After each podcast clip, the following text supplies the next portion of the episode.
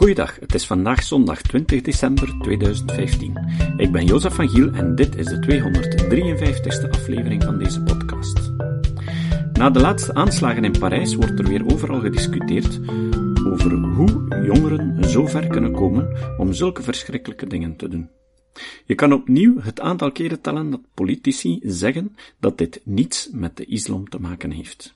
Je kan ook overal commentatoren lezen die nog eens beleiden hoe schuldig het Westen zelf is aan deze gebeurtenissen. Ondertussen hebben we ook de aanslagen in Californië gehad. En Simirama schreef daar een stukje over en heeft het op haar Facebookpagina geplaatst en wij mochten het vertalen en inspreken. Simiraman is kinderarts, medisch opvoeder en schrijfster in Los Angeles. Ze werd geboren in Bangladesh, groeide op in de Verenigde Arabische Emiraten, volgde geneeskunde in Pakistan en woonde in New York in september 2009. Haar werk omvat klinisch onderwijs, onderwijstechnologie, medische menswetenschappen en narratieve geneeskunde. Hoe onderscheid je een radicale moslim van een gematigde, vredelievende moslim? Elke moslimhumanist stelt zich vandaag de vraag die ik me voor het eerst stelde in september 2001. Hoe onderscheid je een radicale moslim van een gematigde, vredelievende moslim? Hier is mijn idee hierover. De kapers van 9-11 deden me denken aan de jongens waar ik in de jaren 80 en 90 in Dubai mee op school had gezeten. Ze waren even oud, met dezelfde achtergrond en modern genoeg om naar jaren 80 popmuziek te luisteren en achter de meisjes aan te zitten. Ik bedoel dat wij, net als de meeste jongeren in de islamitische wereld, niet al te religieus waren. Daarom dacht ik dat ik misschien de verschillen tussen hen en mij kon vinden, en een duidelijke discrepantie tussen hen en mij kon identificeren. Iets dat zij deden en ik nooit zou doen. Het kostte me een tijdje om me te realiseren, en zeker nu met de schietpartijen in Californië, dat je inderdaad met geen mogelijkheid een radicale moslim van een gematigde kan onderscheiden. Voor ze de trekker overhalen, kan je echt niet zeggen wie gematigd en wie jihadistisch is. Tashfin heeft onze gematigde ruggengraat gebroken, door de onthulling dat ze onopgemerkt een normaal leven onder ons leidde, het moederschap ervoer, opgenomen was in onze veilige gemeenschap, en toch radicaliseerde. Nota Tashfin is de vrouw die mee de aanslagen gepleegd heeft in de Verenigde Staten. En dat is het probleem. Dat er vele anderen zijn, zoals zij, met precies dezelfde overtuigingen, misschien nog niet afgestoken door een radicale geestelijke, maar als de gelegenheid zich voordoet, zouden ze volgen. Ze zijn als een slapende staaf dynamiet, wachtend op ontsteking. De TNT is er al. Wat is de drijfveer? Niet de vijf pijlers van geloof, liefdadigheid, gebed, vasten en bedevaart. Niet de woorden van de profeet over hoe je een goed en rechtvaardig leven kan leiden. Niet de viering van Eid ul-Fitr. Het schemert misschien door in de loyaliteit die Allah eist tijdens het Eid ul-Adha-feest, waar Abrahams bereidheid om zijn zoon te offeren als teken van zijn superieur geloof wordt herdacht. Dit offer en viering lijken heel erg op het Amerikaanse Thanksgiving, met familiesamenkomsten en eten, maar zonder voetbal. En, oh ja, ook met de door God verhinderde kindermoord. Het is daar in de stilte die je tijdens het gebed moet bewaren, omdat het anders ongeldig zou zijn. Het is daar in de ernst waarmee de hijab wordt gedragen. Geen enkel haar mag je laten zien. Het is daar in de geforceerde scheiding van mannen en vrouwen op sociale bijeenkomsten. Het is aanwezig in iedere handeling die ons uitsluit van alles wat gewoon is. Het is aanwezig in het concept van wij tegen zij. Omdat de enige manier waarop we wij kunnen blijven, is door hen af te wijzen. De enige manier om een voorbeeldige wij te zijn, is verwestersing waar het maar kan tegen te gaan. Halal is een schertsvertoning, uitgaande van het idee dat vlees op een bepaalde manier moet versneden worden. Het is hetzelfde vlees. Toch zullen mensen in alle ernst menen dat er een magisch verschil is. Ik verhuisde naar de diepe Midwest, droeg er een jaar lang een hijab en verbleef er acht jaar. In die tijd woonde ik ISNA, Islamic Society of North America, bijeenkomsten bij en ontmoette opgeleide professionele mensen die zich net dezelfde vragen als ik stelden. Ze waren op zoek naar antwoorden in hun geloof. Er waren zeker pogingen om de islam te moderniseren, maar ze waren oppervlakkig. Het lukte ons niet. Het lukte niet, want er zit een logisch dilemma in de kern van de islam. De Koran is het laatste woord van God. Het is perfect en onveranderlijk. Zoiets zelfs maar suggereren komt neer op godslastering en afvalligheid.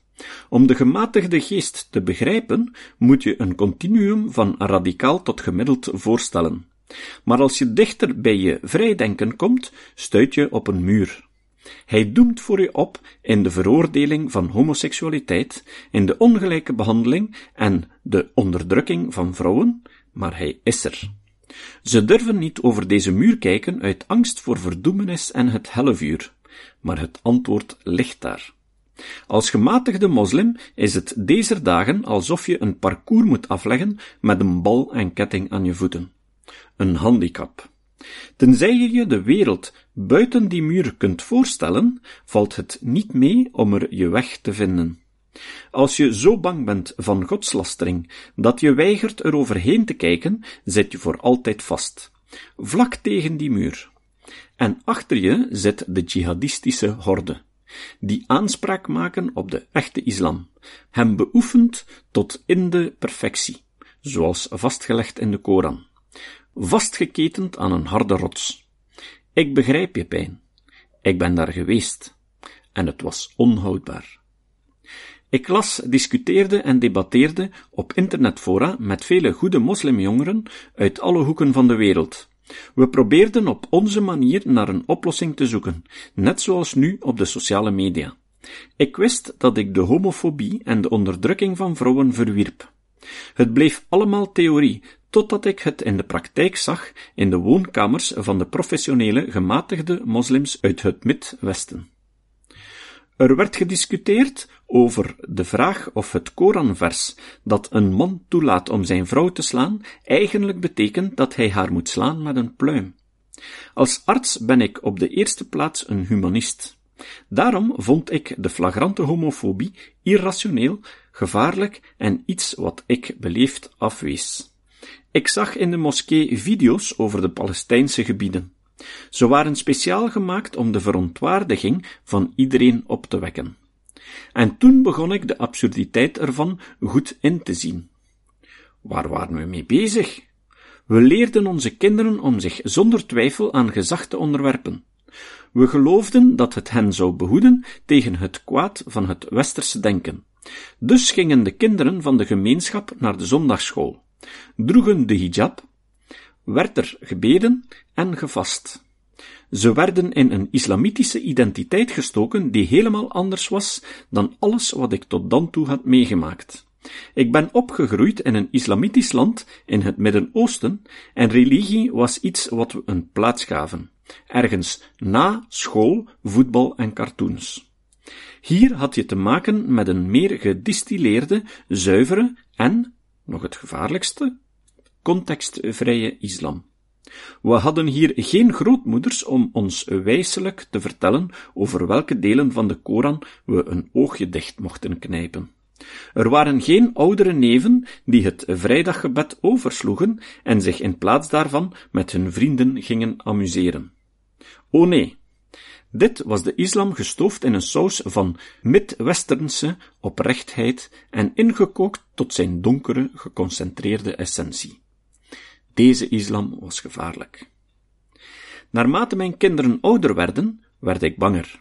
Ik kon ermee leven dat hun vader hen naar de zondagschool stuurde, waar ze meestal speelden en een paar soeras leerden.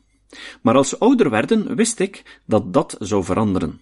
Een bepaald soort oprechtheid zou in hun blik kruipen. Hun tienerrebellie zou erop neerkomen dat ze hun minder religieuze ouders vonden tekortschieten. Ze zouden ze minder waardig gaan vinden. Slechte moslims. Hoeveel jongeren zijn niet voor hun eigen moeders de hijab beginnen dragen? Ik ben de tel kwijt. Moeders met dit dilemma kozen ervoor om hun kind maar te volgen. Ze gingen zich ook bedekken om hun kinderen het idee te geven dat het niet zo'n vaart liep met die ideologie. Maar ik maakte me toch zorgen, omdat radicale wervers zich via het internet als vrienden zouden voordoen en in onze omgevormde kinderen een bereidwillige en kneedbare klei zouden vinden. Want we hielden ze omgevormd. We wilden ze weghouden van westerse invloeden om ze te beschermen maar veroorzaakten alleen een kloof die als aangrijpingspunt kon worden benut. In feite maakten we onze kinderen kwetsbaar voor radicalisering. En dat is precies wat er is gebeurd.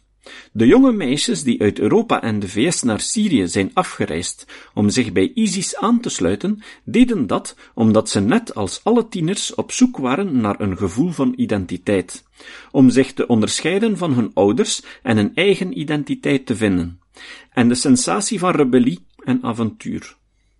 Ze mochten geen afspraakjes maken, niet drinken of dansen, dan maar naar Daesh. Deze gedachte deed me die muur beklimmen. Ik stopte met bidden en me daarvoor schuldig te voelen. Ik dronk alcohol, met mate, zoals de meeste mensen in het Westen. Ik veranderde niet op slag in een alcoholist. Ik betekte mijn enkels en polsen niet meer en ging gewone kleren dragen. Spek. Ja, spek. Ik hoef niet uit te leggen hoe lekker het was. Ik bekeek de muur van de andere kant. En het was een opluchting. Een opluchting om niet meer te vrezen voor afvalligheid, om te beseffen dat zoiets alleen maar in mijn gedachten bestond. Die ideeën die diep in mijn gedachten verzonken waren, de schuld, de angst, de zelfgeesteling van een slechte moslim te zijn. Het was allemaal weg. Als ik in mijn achteruitkijkspiegel kijk, kan ik me niet meer herinneren hoe het voelde. Ik kan me niet meer herinneren hoe geloven aanvoelde, want ik mis het niet. Nee, in plaats daarvan kwam een vollediger begrip van wat humaniteit, filosofie, geschiedenis, de menselijke natuur en ja, zelfs religie betekenen. Een besef dat de toekomst alles is. Er is geen hemel of hel. Of liever gezegd, we hebben niet lang een hemel en hel nodig om ons moreel gedrag te sturen. We zijn geëvolueerd. We weten meer van het universum, te veel om er nog bang voor te zijn. We weten meer van deze aarde en we weten dat iedereen van precies hetzelfde materiaal is gemaakt. Er is geen wij, geen zij. Er is alleen maar wij allemaal. We moeten verder gaan. We moeten ons bevrijden. We moeten over die muur, zodat we de krachten die erop uit zijn geest en lichaam van onze kinderen te roven, kunnen neutraliseren. We moeten ze beschermen, we moeten onze eigen intelligentie durven aanspreken, in plaats van ons te onderwerpen aan een archaïsche structuur van overtuigingen die in deze tijd zinloos zijn. We moeten de ketens in onze eigen geest verbreken om dit te doen. En dat is eng. Vooral als je je hele leven geloofde in het concept van godslastering. Zeker als je weet dat er openlijk voor uitkomen en deze overtuiging verwerpen kan neerkomen op vervreemding, op worden uitgestoten en belasterd, afgewezen en vereenzaamd. En in veel gevallen ook met gevaar voor je eigen persoon. Misschien is het daar dat we moeten beginnen. Door moslims te stimuleren om een veilige ruimte te creëren waar de logische drogredenen en inconsistenties kunnen worden bekritiseerd. Niet tussen de ene vertaling en de andere, maar tussen de islam en de moderne wereld. Peter Janicki, die een machine maakte om uit afvalwater schoon drinkwater en energie te winnen, merkte in zijn TED-Met-talk onlangs op dat hij moest uitzoomen en het niet bekijken als een afvalprobleem, maar als een energieprobleem. Hij moest het probleem opblazen om er een oplossing voor te vinden. Ik denk dat het hetzelfde is met de islam.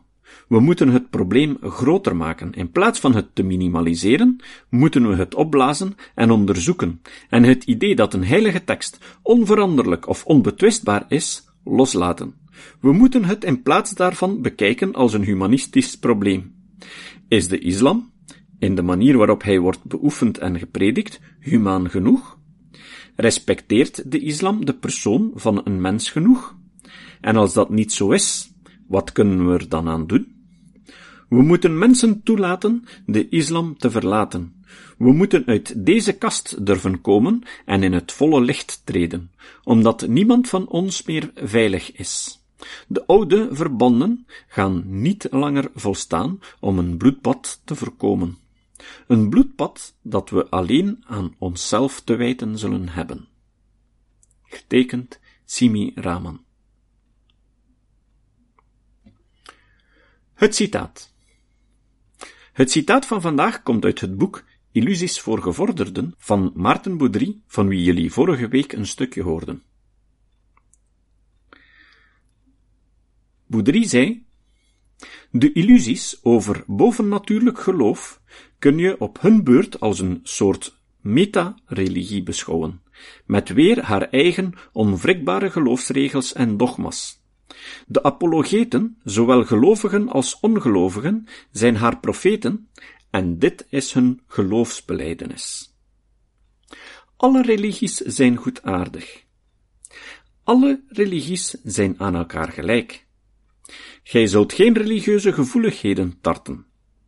Gij zult te alle tijden respect opbrengen voor wat mensen in naam van hun religie doen, behalve indien geen ware religie. Gij zult God niet afnemen van de mensen. Elke religie is als een ras. Gij zult geen racist zijn.